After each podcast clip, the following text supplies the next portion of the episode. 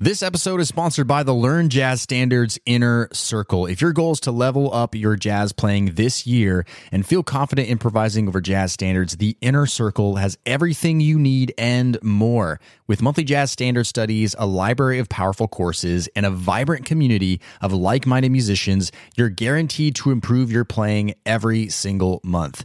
Podcast listeners can get 50% off their first month when you go to ljsinnercircle.com.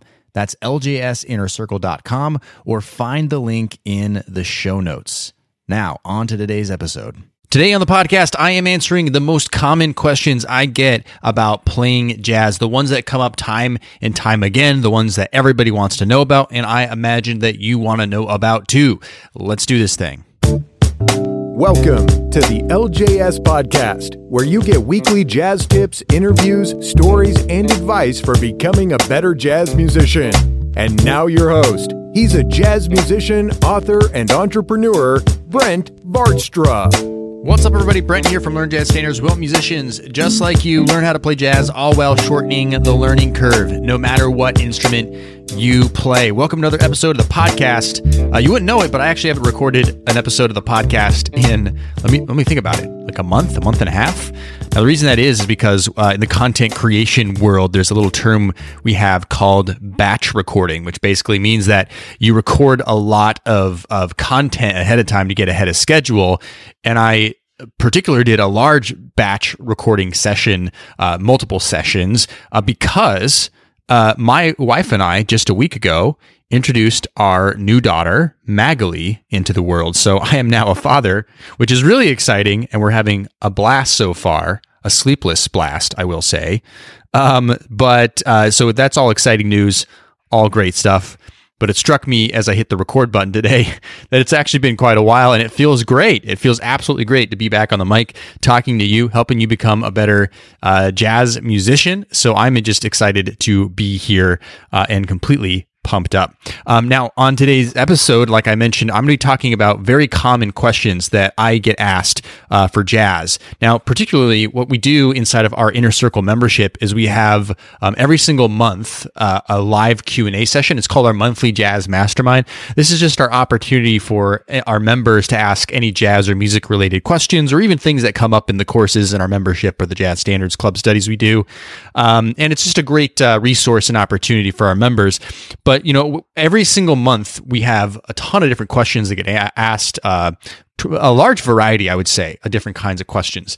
However, there are, are of course every single month certain questions that do come up time and time again. So what I did is I actually went through the last year's worth of live Q and A's and kind of took a look to see what questions were coming up over and over and over again and thought it would be really fun on the podcast today for those uh, who are listening, whether you're a member or not, um, to answer those questions because it's likely that you may have this question as well.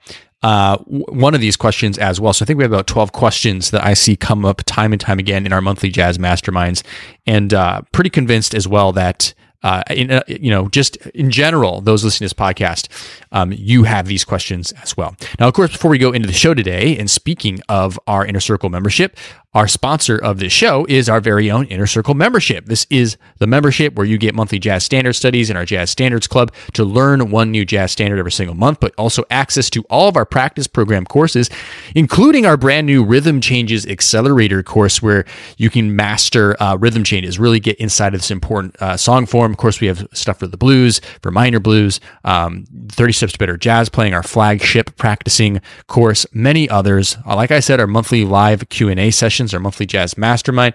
We do have instrument specific courses for guitar, bass, piano, trumpet, um, and saxophone. And we also just have an incredible community, a very active community of other musicians learning, practicing together, encouraging each other, sharing recordings of their um, the improvisations, and it's just a lot of fun. So come join us over at ljsinnercircle.com. That's where you can learn more about the membership and sign up. Doesn't matter what instrument you play, other than drums. This is a great uh, membership for anybody. We have all kinds of instruments. So ljsinnercircle.com is where you can sign up. All right, let's get on to these most common questions I hear about playing jazz.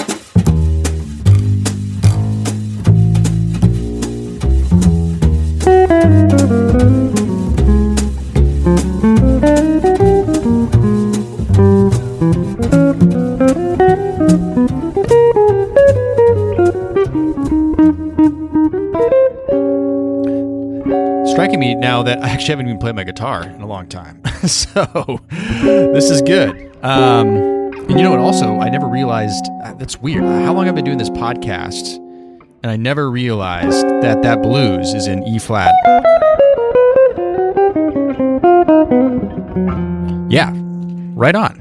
By the way, another cool, fun thing that I'm, you know, talking about this before we jump into the questions. I actually uh, am getting a guitar custom built for me um, by an amazing luthier. He used to live in Queens. Now he lives in San Diego, named Victor Baker, who's done all kinds of amazing guitars for um, great jazz musicians like Gilad Hekselman would be one.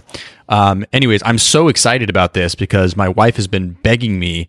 You know, usually it's the other way around, but my wife's been begging me to get a new guitar for years, like get a really nice quality guitar. Because like mine is like honestly, it's a six hundred dollar guitar. I've had it for you know, I don't know, 15 years or something like that. And I just, I never, I don't know, I'm not a gear person. It's usually the other way around. Usually it's like me begging my wife to get a guitar, but she's been begging me for years. And finally I broke down and uh, I'm excited. It's actually in production right now. should have it in a couple, two or three months, which is kind of exciting.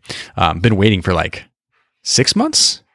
Anyways, I digress. Let's go into these questions. So, uh, question number one how do you know what the melody is to a jazz standard when the melody is played differently on different recordings? Okay, so how do you know what the melody to is to a jazz standard when the melody is played differently on different recordings? Common problem, right? You've probably experienced this before. You are trying to learn, um, you know, this one for example.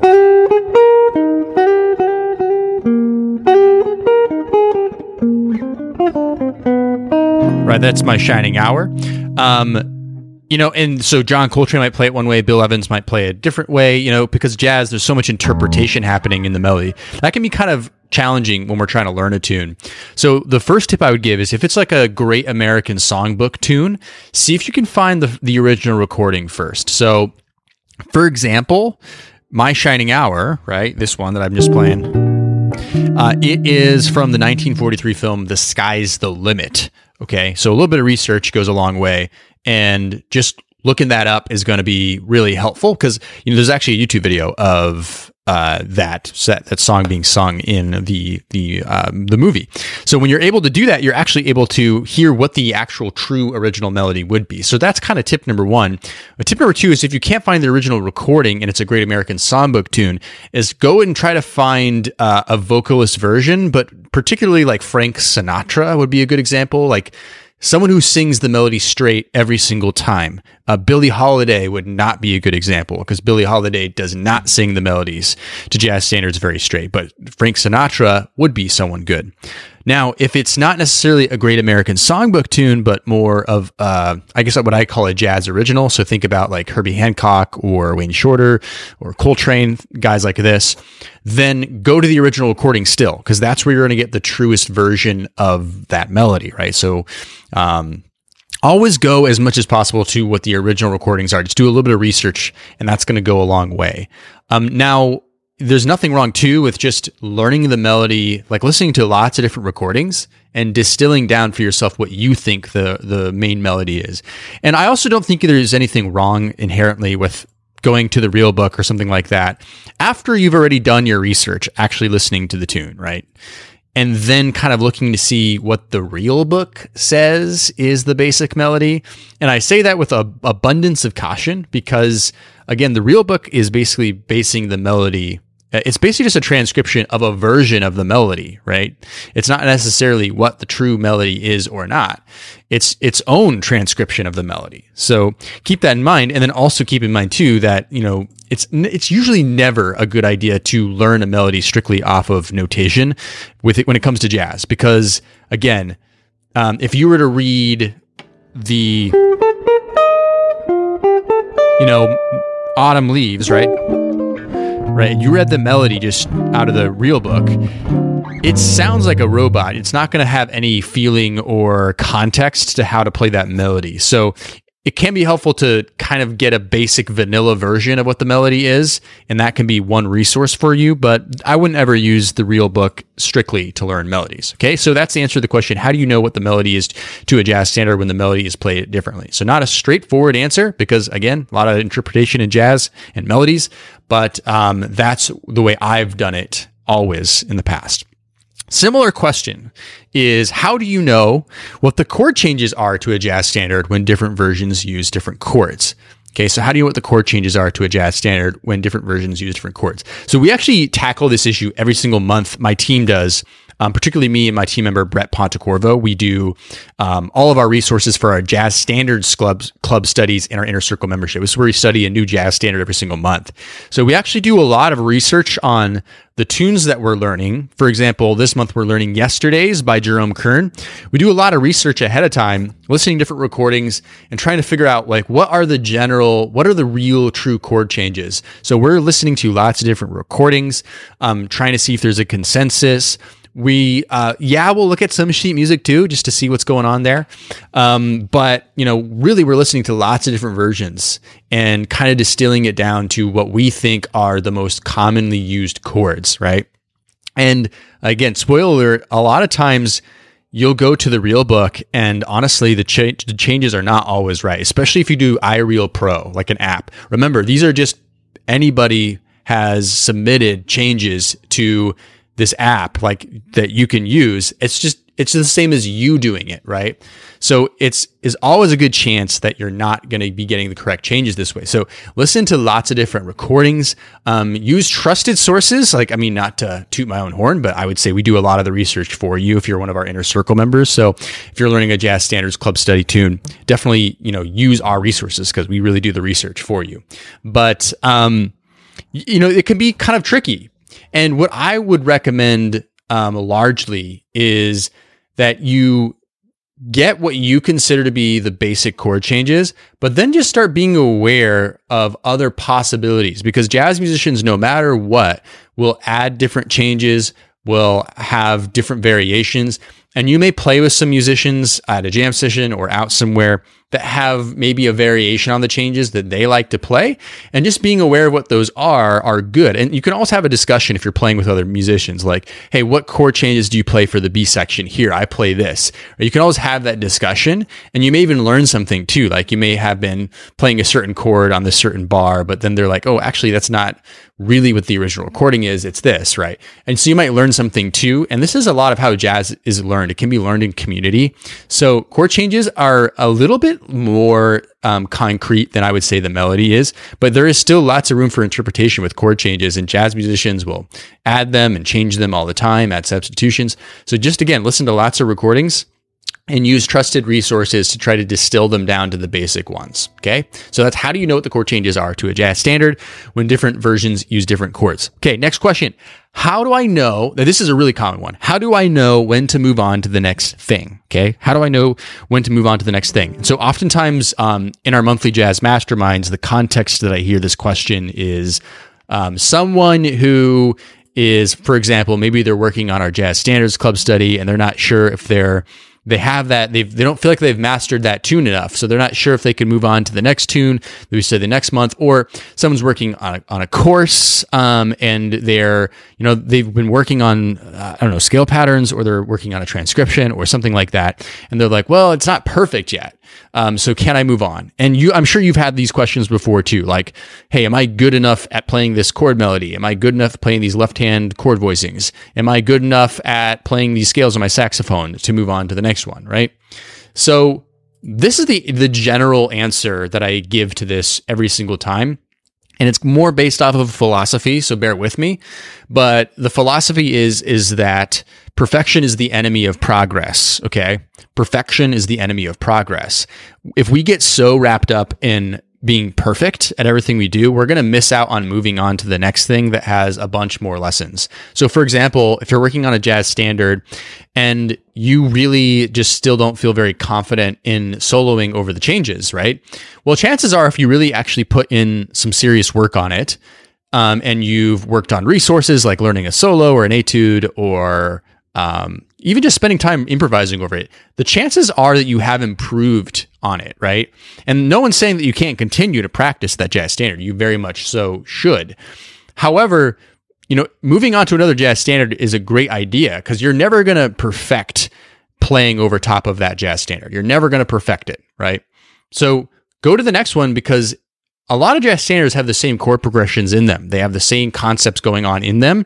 And you're only going to continue improving, but you're going to be learning more concepts and ideas and more melodies and a lot of other things going on. Or, or let's say you're lear- you're working on a transcription of a solo and you know, let's say you only got one chorus and your goal originally was to learn two like all the choruses of the solo.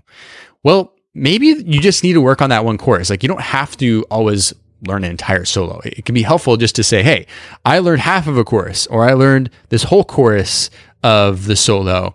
And I'm going to take those lessons and milk them for all their their their worth, right? That's I'd rather you do that than get stuck on never moving ahead and not going on to the next thing. So you always have to use your discretion, but I do feel like that philosophy of perfection is the enemy of progress. If you really make that your mantra, I think you're going to learn a lot more and gain a lot more ground and also stay motivated because we can get really demotivated when we just feel like we're just, you know, hashing away at the same thing over and over and over again. It can be helpful to get variety. So, um, always feel free to move on. If your gut's telling you maybe you want to move on, then perhaps that is a good idea. Now, the the reverse of this is is perhaps like when should I not move on to the next thing? So, for example, let's keep using the jazz standard as an example, and you can apply this to other things. But let's just say you don't know the melody. Like you just you you've sort of learned the melody, but you keep kind of messing up the melody whenever you've tried to play it with the recording or with a backing track or whatever by yourself or other musicians. Well, the melody is a core feature of the tune. Like the most important part of the tune is the melody. So if you're if you're not able to play the melody, then you probably should do some more work on that so that you can play that melody. Or for example, the chord changes. If you don't remember the chord changes, if you, you know, still struggle to recall them, you probably should spend a little more time because I mean, the melody and the chord changes, it's like that's the bare minimum, right? To be able to say you know a new tune and that you understand the tune well enough to actually have learned something from it. So in that case, yeah, I will continue to work on it. It doesn't mean like if you mess up the melody once, but you've played it right several times that you can't move on because you messed it up once. I'm just saying in general, use your own gut check. Like if you know it, you know that you know it. If you don't know it, then you know that you need to do a little bit more work before moving on. Okay. So how do I know when to move on to the next thing? Hopefully that helps answer that and gives you a little bit of context. Perfection is the enemy of progress is what I always like to say. Okay, next question is Is there a step by step process for building a solo? Is there a step by step process for building a solo? And the general answer to that, the blanket answer to that is no. There is not a step by step process for building a solo. And I've heard this asked in a lot of different contexts. I believe one person asked this question, um, kind of being a little more specific like, do I start by playing, you know, sparse and then in the middle, I play more licks and then I play more bebop at the end. Like they were trying to come up with a formula for a great solo and they were on the right track in some senses, right? Like, so the common thought is, you know, you don't need to go out and start playing all the stuff that you know or you're uh, a bunch of pre-hashed licks when you first start your solo. Like that can be a temptation. It's a great idea to just remember that you're trying to tell a musical story when you're taking a solo. So uh, oftentimes stories don't start at the climax, right? They start and they build. But that being said, you probably heard lots of recordings where you know the soloist that one soloist passes the baton off to the next one and they're just like going right in it. They're playing triplets and 16th notes and eighth notes and they're playing bebop lines and there's a lot of energy. And that's because you know every single story needs context. So whatever you want to do with your solo you can do it right?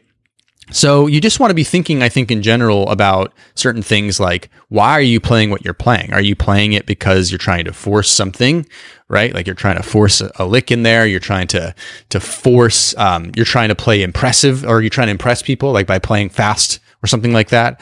That's not really serving the music, right? That's more serving your ego, right? So in that case, you're not building a great solo. You want to build a solo that um, has some sort of narrative arc to it. And you have to, it might be helpful for you just to sit down and ask yourself, what does that even mean to you? Right. Cause that can mean a lot of different things. Right. So it's more about, it's more about just allowing the musical situation to unfold and that's kind of the really big struggle of improvisation is how do we how do we do that like how do we um, allow something organic to come out uh, without premeditating it, right? That can be very difficult. And there's a lot of strategies we have for doing that and getting better at doing that. But um, so there's not really a step by step process for building a solo, but you know, you could you could use a framework to help you practice creating great solos. Like I'm going to play like Miles Davis slow sparse ideas, you know, for the first chorus, and then the second chorus I'm going to add this element, and the third chorus I'm going to add this element, and then maybe you end it after the third chorus. Because you know I think I think I think three chorus solos are really great. I mean, you could do more than that, and really your solo should be as long as it is as it needs to be to be interesting, and it should be as short as it needs to be to be interesting. You don't want to, oh, you know, keep going if you've said all you need to say. You know, you always want to just make sure again that the the solo has told its story, and now it's time to end it, right? So, a lot of strategies involved with creating a great solo. I talk a lot about that on this podcast and also in my inner circle membership. But this is a basic answer to that question. Is there a step by step process for building a solo? All right, next question. How do I retain jazz standards I've learned so I don't forget them? How do I retain jazz standards I've learned so I don't forget them? Okay. So many different answers to this question. Let's first start at the very basics, which is the way you learn a jazz standard uh, will highly influence your ability to actually retain it. So, for example, I talk so much about on this show and really everywhere on Learning Jazz Standards about my list process for learning jazz standards. I've talked about it so much that I'm just going to graze through it really fast. So it's an acronym L I S T, and it stands for listen, internalize, sing, and transfer. So listening a lot to the jazz standard, many different versions, and then internalize is like listening to one version and really spending a lot of time focusing on that. Then singing it or humming or whistling, whatever you want it to do, is you being able to, for example, sing the melody or sing chord tones or sing bass notes or whatever you want to really inter- basically prove that you've internalized that melody or, or that tune. And then transfer is actually when you pick up your instrument and you transfer the stuff that you're hearing and that you've retained onto your instrument. So if you learn a jazz standard that way and uh, learn a jazz standard by ear as you're seeing, you're going to remember it so much better than if you just pulled out a piece of sheet music and got the quick gratification, um, you know, and got it that way. So I guarantee you, you're gonna you're gonna you're gonna be way more set up for success if you do it that way. So that's number one. Um, number two is that you do absolutely have to review jazz standards. So it's not like you can just learn a jazz standard and then forget it, right? The more you actually play that jazz standard later on, um, we call this, I guess, you know, in language learning, they call it spaced repetition, right? Trying to memorize anything really, spaced repetition.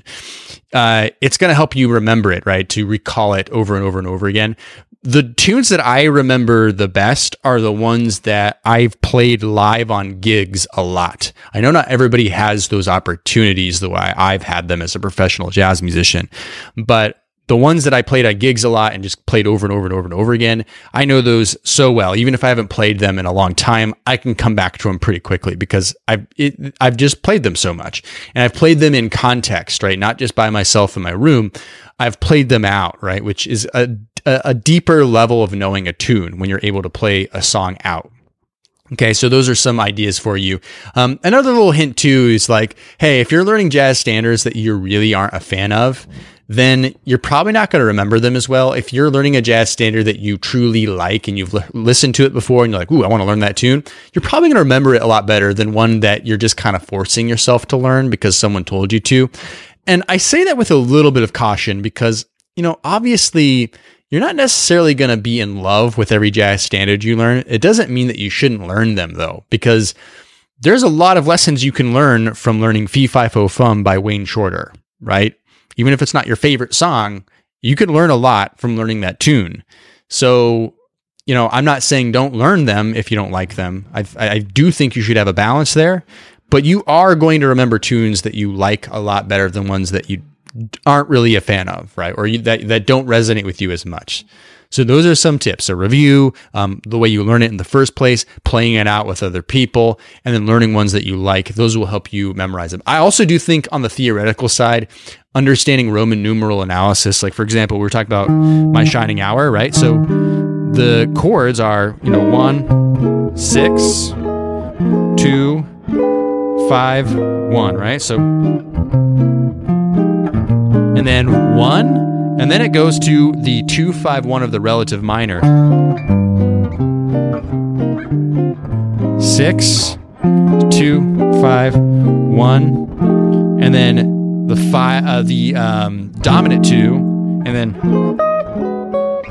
and then it goes to the bridge. It goes a two, five, one of four. So me understanding Roman numeral analysis uh, is really helpful, in my opinion.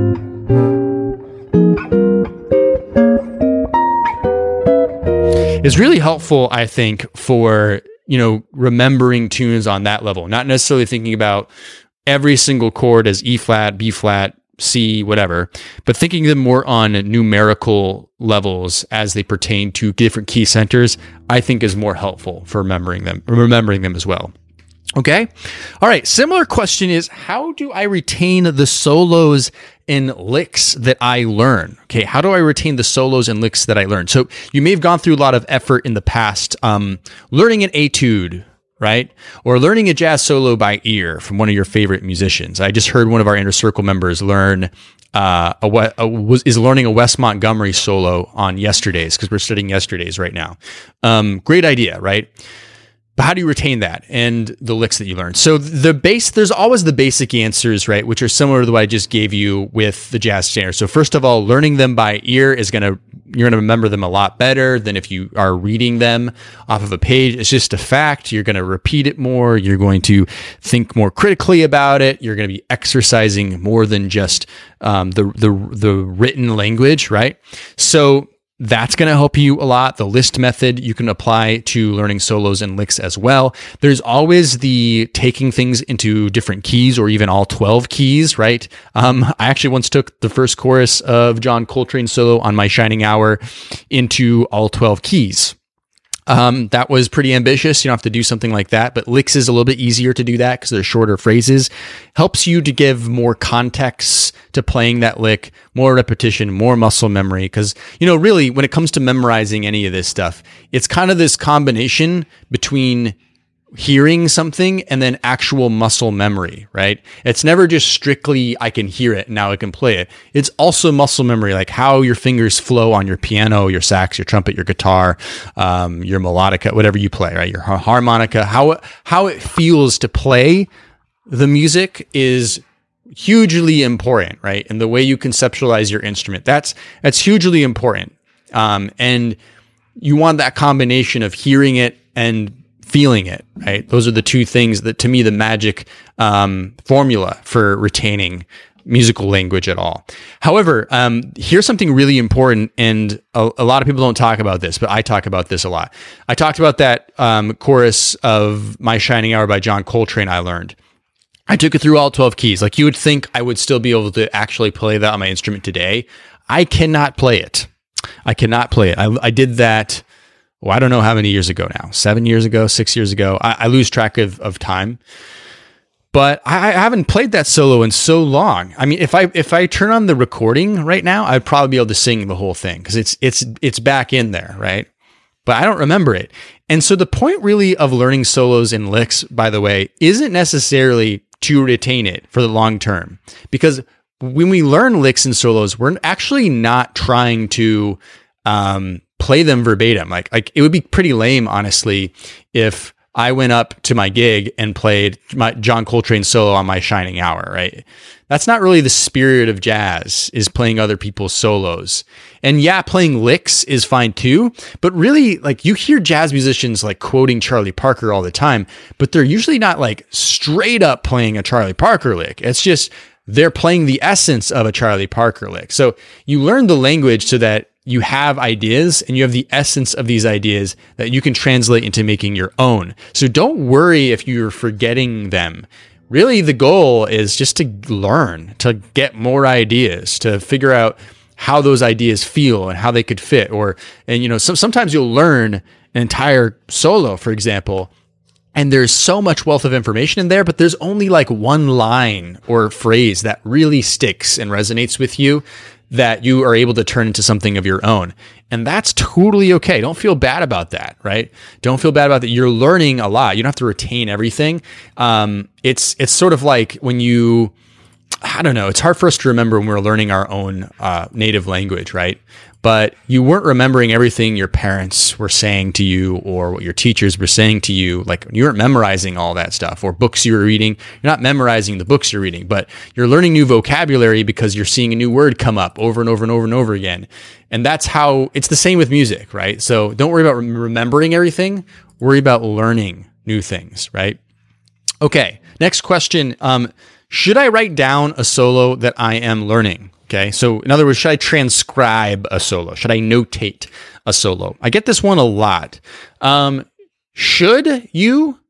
Um, you don't have to. Is that what I would say? I, would say that that's not really the point of learning a, a jazz solo, in my personal opinion. Um, I always, I probably have only tr- actually transcribed a few solos, and I think every single time I've done it, it was like an assignment in college. It wasn't actually something that I did on my own for myself. I've always just learned solos by ear and memorized them as I went and kept playing them along with the recording. Because to me, that's really, again, the benefit of learning a solo, of learning language, um, is to get that muscle memory, get that retention going. Transcribing is kind of just like a different animal altogether. Like, you're going to practice your notating. Um, if you're good at reading music, which not everybody is, but if you're good at reading music and you're able to see things well on a, and you're good at music theory, then you can look at a piece of notation and go like, oh, that's what, um, I was the same as jazz musicians example. That's what Sonny Stitt did, right? Um, that's, that's what, um, Wynton Kelly did. Um, I also use Wynton Kelly as well as an example. So, you know, you're able to see perhaps what they're doing. Oh, this is how the altered notes that they're playing over top of the dominant seventh chord. So there is to- totally a ton of benefit in doing that. Um, but again, some people also like ask this question in, in the context of like, well, I'm going to forget the solo unless I write it down and notate it. Well, that's totally fine. And you can totally do that. Nothing wrong with it. Again, lots of benefits to transcribing. However, again, the idea is not that you necessarily need to memorize the solo and remember it forever. But if it helps you to write it down, and if it helps you to have that as a reference, if you just want to like go, oh, hey, what was that solo I did the other day um, or the other month or whatever? Let me look at this again.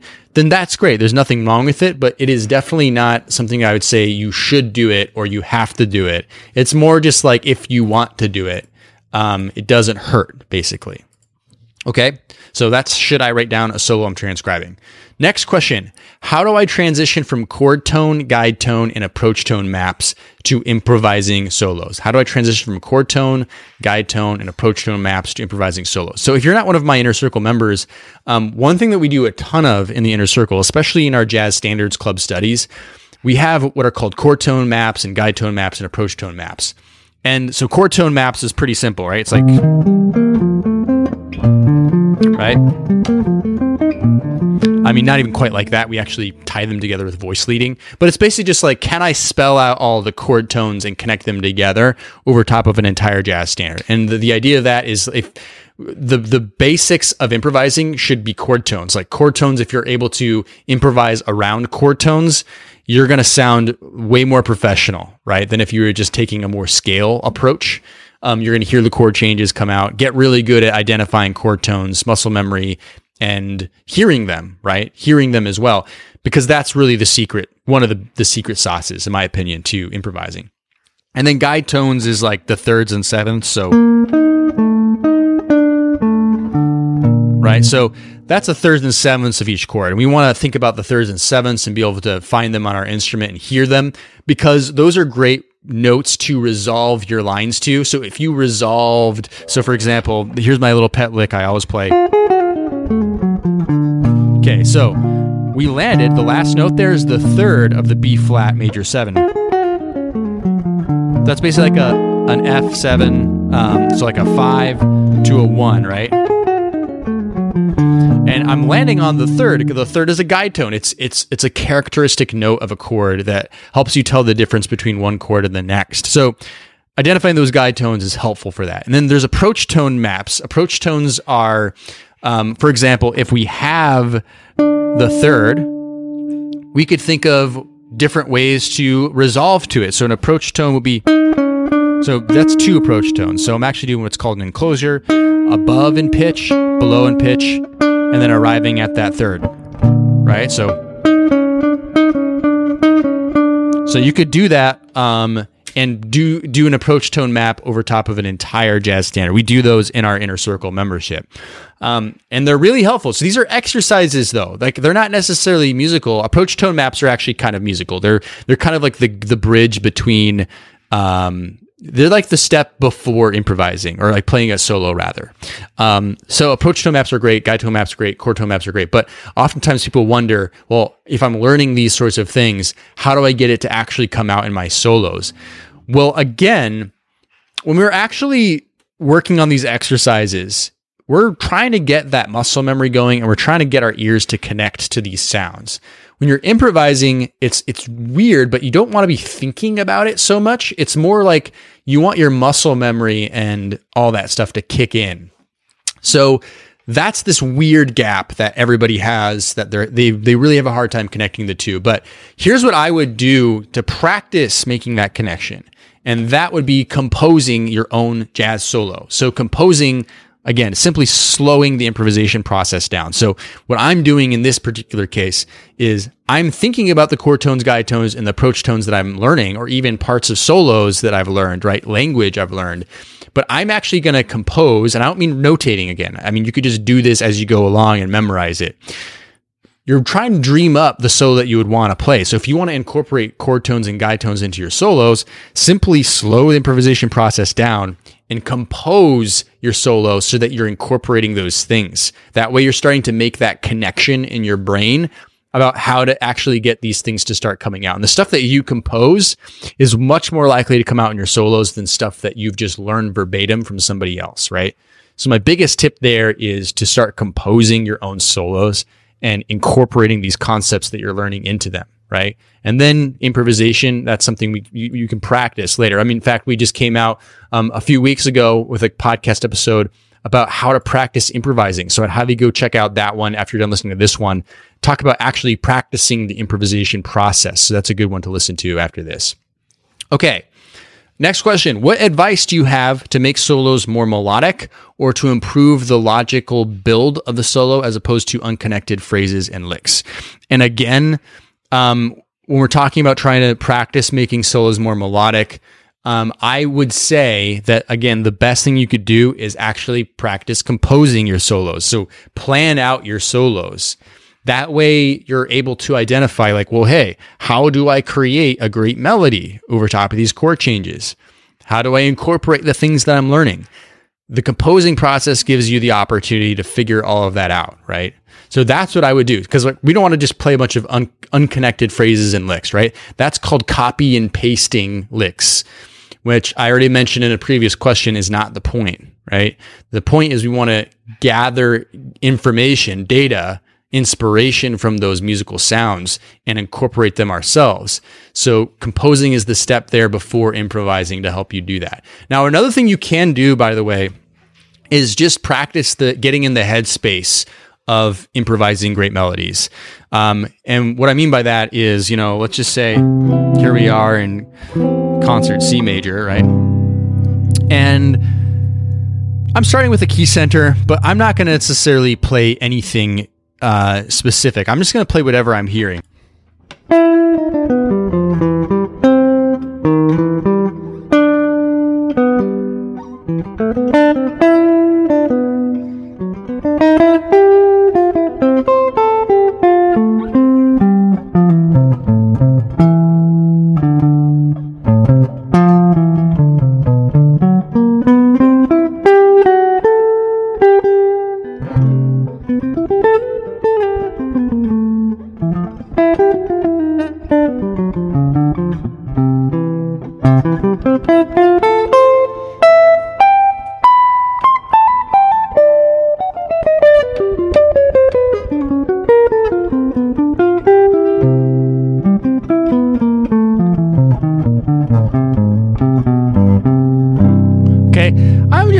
Playing stuff, right? It doesn't matter what I'm playing, and it doesn't matter if I'm playing simple stuff or difficult stuff. I'm just trying to create melodic lines, right? So here's my first note. There's my second note. There's my next notes, right? That's a melody, right? Right? I'm just trying to let my ear lead.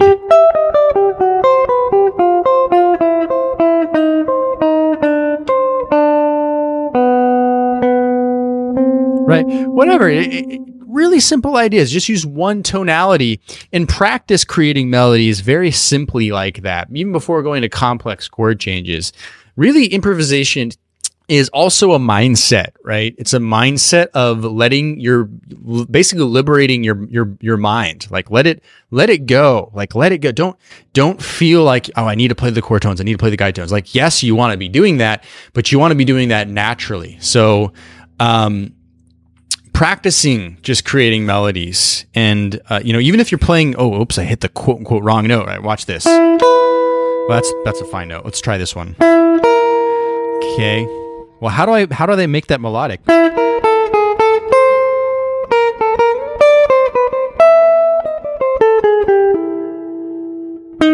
Wrong note made it right right so you can always practice doing that. And that's a really helpful exercise as well. Okay. Next question. How do I prevent myself from getting lost while soloing? Okay. How do I prevent myself from getting lost while soloing? Very common problem. You're not alone if you experience this. Easy to get lost. You're soloing, you're in the zone. Um, you know, the conflicting advice of not to think too much. You might lose track of the form. So this is where knowing the melody really well is super helpful. If you know that melody so well, you can be thinking about the melody while you're soloing, right? Right? So I want to be thinking about this.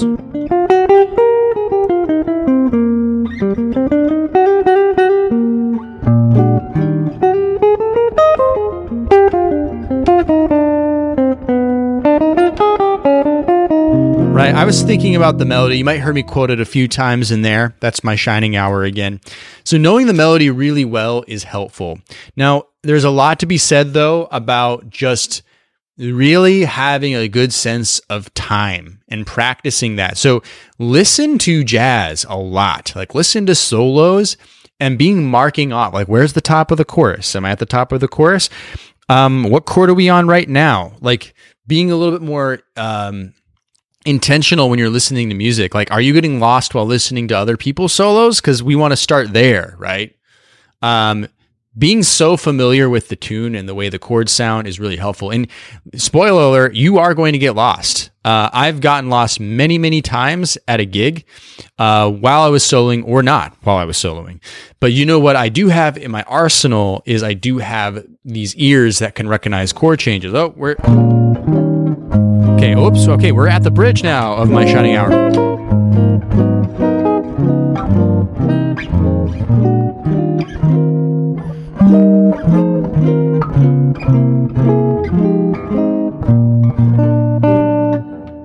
Right?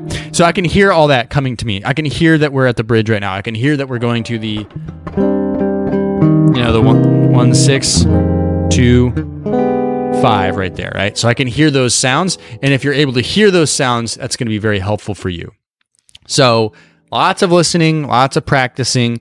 Um, even just, you know, try looping sections. You know, if you have a backing track um, or a tool like Band in the Box, practice looping sections. That could be really helpful um, as well. Instead of trying to bite off the entire uh, the entire song form at once, get really familiar with the A section and then really familiar with the B section and and then you're you're you're going to feel more comfortable, I think, than just trying to dive off and chew on the whole thing. Okay. Okay, uh, two more questions left. Uh, what scales and chords are considered must know for jazz? What scales and chords are considered must know for jazz? So let's start with chords. For chords, you need to know your five qualities of seventh chords. So that's major seventh, um, dominant seventh, minor seventh, half diminished seventh, and then fully diminished seventh. Okay. If you know those, you're in good hands. I'd also um, go a little step further than that, but and say also understand what the chords are in the diatonic series. So, in other words, if I were to harmonize a major scale, like a C major scale, what chord is the first scale tones? So, if you harmonize a major scale with seventh chords, it's a major seventh. And the two chord is a minor, three chord is a minor, four chord is a major, five chord is dominant, six chord is minor, seventh chord is half diminished, and then we're back at the one chord, right? So knowing that, that's your that's your set, uh, five qualities of seventh chords, and then after that, like those are the must know. But then of course you could do extensions and alterations and all that, but the basics really are just understanding those five qualities. And then as far as scales go, I wouldn't say that really any of them are must must know, but I would say that they will help you have an advantage. So scales are great for technique first of all, but also again as it pertains to this diatonic series I just played, it's helpful to know what the quote unquote modes are. So the first mode of the major scale is we call it Ionian, but it's just just the major scale, right? But then over top of that D minor 7, I'm in the key of C major, we can play the D Dorian. No, that sounds scary. The name of that sounds scary, but really all we're doing is we're just starting and ending the C major scale on the second tone, which is D, right? And the same if we're doing it on E minor. That's the three chord, right? We're starting on, uh, whoops, starting on E right? That's called the Phrygian mode. So they have names to them, but really it's just understanding that we can play the major scale starting on any scale tone, and that will best represent each one of these chords, right? So, for example, people always ask the question, well, what do I play over top of um, a, a, half diminished chord, a minor seven flat five chord. Well, if you understand that you are playing the Locrian mode, which is just playing the major scale, starting on the seventh tone or the last tone of the scale. So, in other words, again, this is a B minor seven flat five, and we're in the key of C major. So, all I'm doing is I'm playing a C major scale, but I'm starting I'm starting on the B, on the B natural, because of the B, right? That's the lead tone going into C. So, so in other words, over top of this half diminished chord, right? I can play. Right, I can play C major is basically all I'm doing. So understanding the modes, I would say, is helpful. It's not must know, but it is helpful. Okay. Last question. How do we use the knowledge we learn in etudes and transcriptions in our own solos? Now, I've kind of already answered this um, in other questions, but I'll reiterate this a little bit um, again because this one does come up quite often. How do we use the knowledge we learn in etudes and transcriptions in our own solos? Like, for example, in the inner circle in our in our jazz standards club, we always learn an etude that's been composed um, specifically for that tune to help you learn jazz language, right? To help you learn some new stuff. So again, what I would say to do is after you've learned an etude or a solo, compose your own solo, but apply those lessons and that musical information you learned in your own solo.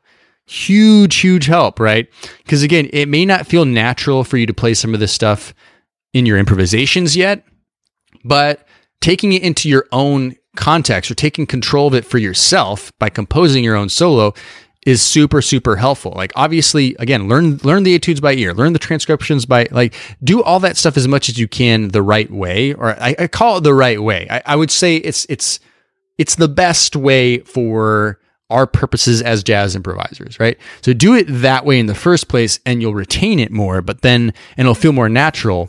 But then, you know, just trying to take it and make it your own by composing is really going to help start bridging that gap between knowledge and actual execution. All right. So these are the top questions that I get all the time in our live Q&A sessions in the inner circle, as well as I just know that these are questions that many of you have. I hope you found this helpful and I hope that you have some answers going forward.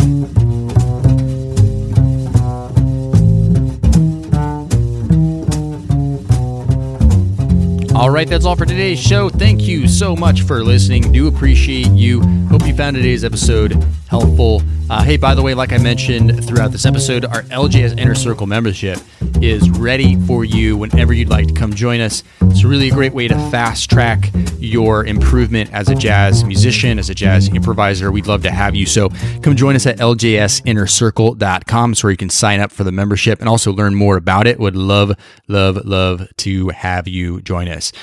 We're going to be coming out with another episode of the podcast coming up. So make sure you subscribe wherever you listen to podcasts, and we'll look forward to having you back. Cheers.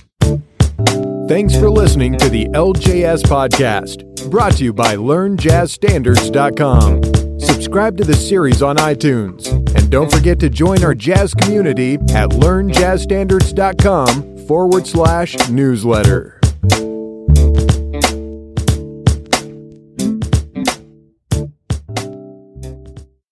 Hey, podcast listener, would you like to ask me a jazz question and get it answered here on the show? Then go to learnjazzstandards.com forward slash ask. That's learnjazzstandards.com forward slash ask. I look forward to hearing your question and answering it on a future podcast episode. Learnjazzstandards.com forward slash ask or find the link in today's show notes.